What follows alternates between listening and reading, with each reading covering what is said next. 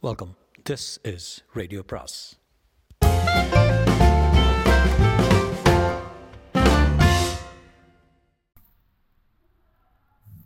Ponniyin Selvan அத்தியாயம் ஐம்பத்தி நான்கு நஞ்சினும் கொடியாள். மாமல்லபுரத்தில் பழைய பல்லவ சக்கரவர்த்திகளின் மாளிகை ஒன்றில் அன்றிரவு அம்மூன்று வீர சிகாமணிகளும் தங்கினார்கள். இரவு உணவு அருந்தியானதும் மலையமான் அரசர் ஐந்து ரதங்களுக்கு அருகில் அரவான் கதை நடக்கிறது என்று கேள்விப்பட்டு அதை கேட்கப் போய்விட்டார். ஆதித்த கரிகாலனும் பார்த்திவேந்திரனும் அரண்மனை மேல் மாடத்துக்கு சென்றார்கள். மேல் மாடத்தில் இருந்த இருந்து ஆதித்த கரிகாலன் மாமல்லபுரத்தின் இரவு தோற்றத்தை சிறிது நேரம் பார்த்து கொண்டிருந்தான். ஆங்காங்கு மினுக்கு மினுக்கு என்று சில தீபங்கள் மங்களாக பிரகாசித்தன.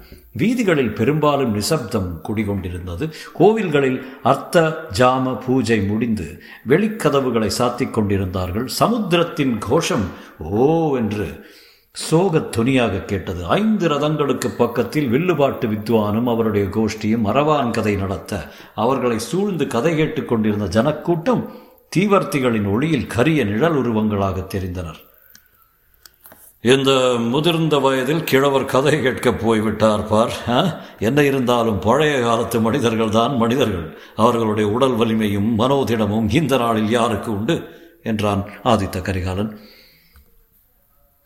அரசே தாங்களும் பழைய காலத்தின் பெருமையை பற்றி சொல்ல ஆரம்பித்து விட்டீர்களா? பழைய கால மனிதர்கள் சாதித்த என்ன காரியத்தை நம் காலத்தில் நாம் சாதிக்கவில்லை? தங்களைப் போல் இளம் பருவத்தில் போர்க்களத்தில் வீரச் செயல் புரிந்தவர்களை பற்றி கதைகளிலும் காவியத்திலும் கூட கேட்டதில்லையே. என்றான் பார்த்திபேந்திரன். பார்த்திபா நீ உண்மை உள்ளம் படைத்தவன். மரத்தில் ஒன்று வைத்துக்கொண்டு வாயினால் ஒன்று பேசாதவன் என்பதை நன்கு அறிந்திருக்கிறேன். இல்லாவிட்டால் நீ என்னுடைய நண்பன் அல்ல. இத சத்ரு என்றே சந்தேகிப்பேன். அவ்வளவு தூரம் என்னை குறித்து நீ முகஸ்துதி செய்கிறாய். முகஸ்துதியைப் போல் ஒருவனை பாதாள படுகொழியில் தள்ளக்கூடியது வேறொன்றுமில்லை என்றான் ஆதித்த கரிகாலன். ஐயா சுயநல நோக்கத்துடன் ஒருவனை பற்றி இல்லாத உயர்வை புனைந்து சொன்னால் அது முகஸ்துதியாகும். தஞ்சாவூரில் பழுவே பழுவேட்டரையர்களின் அடிமையாக இருக்கிறானே மதுராந்தகன். அவனிடம் சென்று நீ வீராதி வீரன் என்று நான் புகழ்ந்தால் அது முகஸ்துதியாகும். அப்படி நான் எப்போதாவது செய்யதாக சேர்ந்தால் என்னை உடனே தங்கள் கையில் உள்ள வாளினால் கொன்று விடுங்கள். தங்களை பற்றி நான் சொன்னதில் ஒரு வார்த்தை கூட அதிகமில்லையே. பழைய காலத்தில் எந்த வீரன் இவ்வளவு இளம் வயதில் இத்தனை பெரிய காரியங்களை சாதித்திருக்கிறான்? தங்கள் பெரிய பாட்டனராகிய யானை மேல் துஞ்சின ராஜாதித்திரை ஒருவேளை தங்களுக்கு சமமாக வேணுமானால் சொல்லலாம். தங்களை விட அதிகம் என்று அவரையும் சொல்ல முடியாது. நிறுத்து பார்த்திபா நிறுத்து. ராஜாதித்யர் எங்கே நான் எங்கே? மகா சமுத்திரம் போல் பொங்கி வந்த ராஷ்டிர கூடர்களின் மாபெரும் சைன்யத்தை ஒரு சின்னஞ்சிறு படையை வைத்துக்கொண்டு எதிர்த்து நிர்மூலமாக்கி வீர சொர்க்கமடைந்த ராஜாதித்யரை பற்றி பேசுவதற்கே நாம் தகுதியற்றவர்கள். அவருடன் நம்மை ஒப்பிட்டுக் கொள்வதா?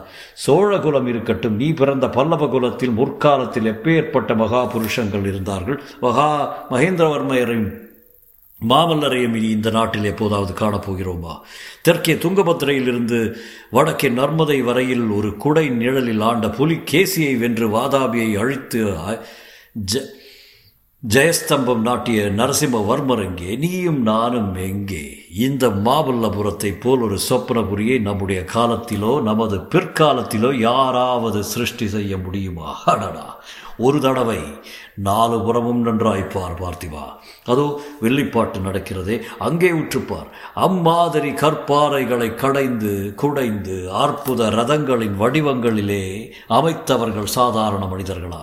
முன்னூற்றி ஐம்பது ஆண்டுகளுக்கு முன்பு இந்த மாமல்லபுரம் எத்தகைய கோலாகலமான காட்சி அளித்திருக்க வேண்டும் என்று நினைக்கும் போதே எனக்கு உடம்பு சிலிர்க்கிறது. உனக்கு அத்தகைய உணர்ச்சி உண்டாகவில்லையா?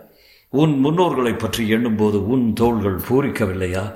அரசே சற்று முன்பு தங்களை முகஸ்துதி செய்வதாக சொன்னீர்களே சில சமயம் தங்களிடம் உள்ள குற்றங்குறைகளையும் நான் எடுத்து சொல்வதுண்டு என்பதை மறந்துவிட்டீர்கள். சிற்பம் சித்திரம் கலை என்று வாழ்நாளை வீணாக அடிக்கும் பைத்தியம் தங்களையும் பிடித்து கொண்டிருக்கிறது. இந்த பைத்தியம் பிடித்ததினாலே தான் என் முன்னோர்கள் அடைந்த வெற்றியெல்லாம் வீணாக ஆயிற்று. வாதாபிக்கு சென்று ஜெயஸ்தம்பம் நாட்டிவிட்டு மாமல்லர் திரும்பி வந்தாரே பிறகு என்ன செய்தார்? கற்களை செதுக்கி கொண்டும் பாறைகளை குடைந்து கொண்டும் உட்கார்ந்திருந்தார். அதன் பலன் என்ன? சில காலத்துக்கெல்லாம் மறுபடியும் சளுக்கியர்கள் தழைந்தோங்கினார்கள் பெரும் படையுடன் மீண்டும் பழிங்க வழி வாங்குவதற்கு வந்தார்கள். காஞ்சியையும் முறையூரையும் அழித்தார்கள். மதுரை வரையில் சென்றார்கள். நெடுமாற பாண்டியன் மட்டும் நெல்வேலியில் சளுக்கியர் படையை தடுத்து நிறுத்தி தோற்கடித்திராவிட்டால் இன்று வரை இத்தன் இத்தென்னாடு முழுவதும் சளுக்கர் ஆட்சியில் இருந்திருக்கும் அல்லவா? இல்லை பார்த்திவா இல்லை. உலகில் எந்த அரச குலமும் என்றைக்கும் நீடித்திருந்ததாக நாம் கேள்விப்பட்டதில்லை. ராமர் பிறந்த இக்ஷவாகு குலத்துக்கும் ஒரு முடிவு ஏற்பட்டது. சளுக்கியர்களை வீழ்த்த இரட்டை மண்டலத்தார் தோன்றினார்கள். ராஜ்யங்கள் சில சமயம் உன்னத நிலைமை அடைவதும் சில சமயம் தாழ்ச்சி உருவதும் இயல்பு. சில ராஜ்யங்கள் சில காலம் எவ்வளவோ உன்னதமாக இருந்துவிட்டு இருந்த இடம் தெரியாமல் போய்விடுகின்றன. என்னுடைய முன்னோர்களையே பார். கரிகால் வளவன் கிள்ளி வளவன் முதலிய சோழ மன்னர்கள் எவ்வளவு சீரும் சிறப்புமாய் இருந்திருந்தார்கள். அவர்களை எல்லாம் பற்றி இப்போது நமக்கு என்ன தெரிந்திருக்கிறது? கவிஞர்கள் சிலர் அவர்களை புகழ்ந்து பாடியிருப்பதனால் அவர்கள் பேரையாவது தெரிந்து கொண்டு கொண்டிருக்கிறோம். கவி பாடிய பாணர்கள் உண்மையைத்தான் பாடினார்களோ அல்லது நன்றாக மதுபானம் செய்துவிட்டு மனம் போன போக்கில் பாடினார்களோ நமக்கு தெரியாது. ஆனால் மகேந்திர பல்லவரும் மாமல்லரும் இந்த சிற்ப புரியை சிருஷ்டித்தார்களே. இது ஆயிரம் ஆயிரம் ஆண்டு காலம் அவர்களுடைய பெருமையை உலகத்துக்கு உணர்த்தி கொண்டிருக்கும். அவர்கள் செய்த காரியத்துக்கு ஈடாக நீயும் நானும் என்ன செய்திருக்கிறோம்? போர்க்களத்திலே பல்லாயிரம் மனிதர்களை கொன்று குவித்திருக்கிறோம். இரத்த வெள்ளம் ஓடச் செய்திருக்கிறோம். உலகில் நாம் பெயரை நிலைநிறுத்த வேறு என்ன செய்திருக்கிறோம்? இதை கேட்ட பார்த்திவேந்திரன் இவ்விதம் பேசுவது ஆதித்த கரிகாலம் தானா என்று ஐயூரும் பாவனையுடன் சிறிது நேரம் திகைத்திருந்தான். பிறகு ஒரு பெருமூச்சு விட்டு அரசே போரையும் வீரத்தையும் குறித்து தாங்களே இவ்விதம் பேசுவதென்றால் நான் என்ன சொல்வதற்கு இருக்கிறது? தங்களுடைய மனம் இன்று சரியான நிலையில் இல்லை.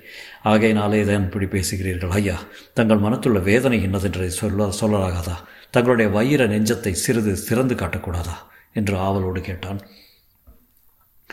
பார்த்திவா என் நெஞ்சை பிளந்து காட்டினேனாயின் அதற்குள்ளே என்ன இருக்கும்? எவர் இருப்பர் என்று நினைக்கிறாய்? அதை தான் தெரிந்து கொள்ள விரும்புகிறேன் சுவாமி.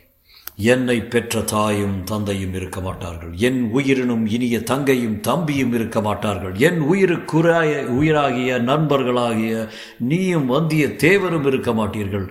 வஞ்சகமே வடிவான ஒரு பெண் அதில் இருப்பாள் பாவமே உருவான பழவூர் இளையராணி அதில் இருப்பாள் நஞ்சினும் கொடியவளான நந்தினி என் நெஞ்சுக்குள்ளே இருந்து என்னை படுத்தி வைக்கும் பாட்டை இன்று வரை வாயை திறந்து யாரிடமும் சொன்னதில்லை. உன்னிடம்தான் என்று சொன்னேன். என்று ஆதித்த கரிகாலன் கூறிய வார்த்தைகளில் தணலின் ஜுவாலை விசிற்று. அரசே அதை ஒருவாறு நான் ஊகித்தேன். பழவூர் இளையராணியின் பேச்சு வரும்போதெல்லாம் தங்கள் முகம் கருத்து கண்கள் சிவந்து சொல்ல முடியாத மனவேதனையை வெளியிட்டதை கொண்டு அறிந்தேன். ஆனால் இந்த தகுதியில்லா மோகம் எப்படி தங்கள் நெஞ்சில் இடம்பெற்றது? அந்நிய பெண்களையெல்லாம் அன்னை என கருதும் மரபில் தாங்கள் வளர்ந்தராய் வாழ்ந்தவராயிற்றே பழுவேட்டரையர் தங்கள் குலத்துக்கு நெடுங்கால உறவினர் பிராயம் முதிர்ந்தவர் இன்றைக்கு அவர்கள் நமக்கு பகைவரானாலும் முன்னால் அப்படி இல்லையே.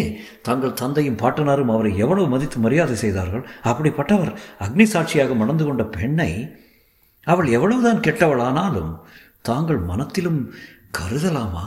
கூடாது பார்த்திவா கூடாது. அது எனக்கு தெரியாது என்றால் நினைக்கிறாய் தெரிந்திருப்பதனால தானே இந்த மனவேதனை. அவள் பழுவேட்டரையை மணந்த பிறகு என் நெஞ்சில் இடம்பெறவில்லை. அதற்கு வெகு காலம் முன்பே என் உள்ளத்தில் அவளுடைய மோக விஷம் ஏறிவிட்டது.